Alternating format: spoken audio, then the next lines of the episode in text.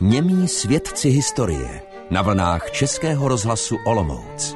Rybníky byly pozůstatek stavby vesnice, protože tady se brala hlína na stavbu domů z Vepřovic. Později byly tři rybníky změněny na jeden velký a dnes jsou tady zase tři rybníky, které jsou upravené. Jsou to tůně, kde je spousta vodních živočichů a také ptactva a můžeme tady například spatřit volávku popelavou. Vracíme se zpátky a dostáváme se na náves, kde nás upoutá velice pěkně vypracovaná barokní socha. Je to nemovitá kulturní památka socha svaté Ani Samotřetí. Samotřetí, protože drží na pravé ruce malou panu Marii a na levé ruce Ježíška s jablkem. Sochu dovezl zdejší sedlák v roce 1795 na svém voze. Byl to Martin Zatloukal a muselo to být asi hodně těžké pro něho ale socha je starší, pochází z roku 1739, kdy vytvořil olomoucký sochař Ondřej Cáner pro klášter Hradisko je to sochař, který vytvořil sochy pro sloubné světější trojice v Olomouci a po zrušení kláštera Hradisko byly tyto sochy k dispozici, takže vesnice Císařov si jednu z nich koupila. Když se otočíme, tak nás zaujme výjimečný bílý domek s modrým pruhem u země. Je to dům číslo 45, který je chráněný jako nemovitá kulturní památka. Pochází z doby stavby Císařova někdy z roku 1785-86 a můžeme si na něm udělat představu, jak tehdy vypadala vesnice, protože je to stavba z Vepřovic, která je ozdobená maltovými štukami, má ještě původní vchod a jenom střecha už není došková, ale je to nová krytina.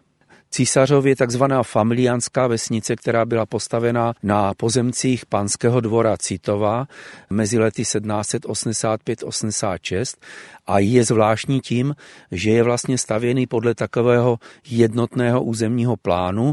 Celá ulicovka byla dlouhá 808 metrů, široká se zahradami 152 metrů a vlastní ulice byla široká 30 metrů a celkem 50 domů bylo rozděleno do deseti skupin po pěti domech. Každá skupina byla oddělena uličkou a ještě mezi domy byly takzvané protipožární dvoumetrové uličky. Který císař tehdy vládl, pokom se vesnice jmenuje? Tak to je také zajímavé. Vládl tehdy císař Josef II.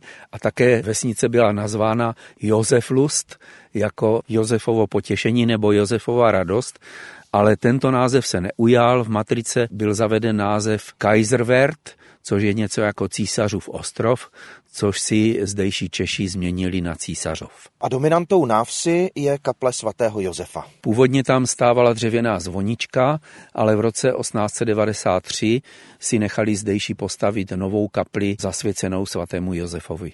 Velkou zajímavostí naproti kaple na návsi je pomník a hrob ruského vojáka Věděněva, který padl v poslední den války 8. května na křižovatce, byl zasažený minometnou střelou.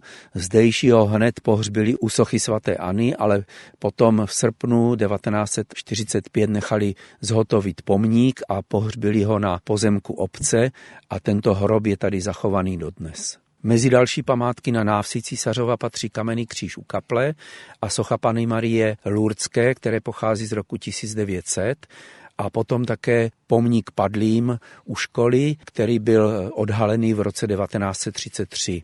Je na něm zobrazený Kristus, jak podpírá umírajícího vojína. Pozdrav z obce zvané Císařov vám posílají a naslyšenou na vlnách Českého rozhlasu Olomouc u němých svědků historie se těší Aleš Spurný a historik Jan Kadlec.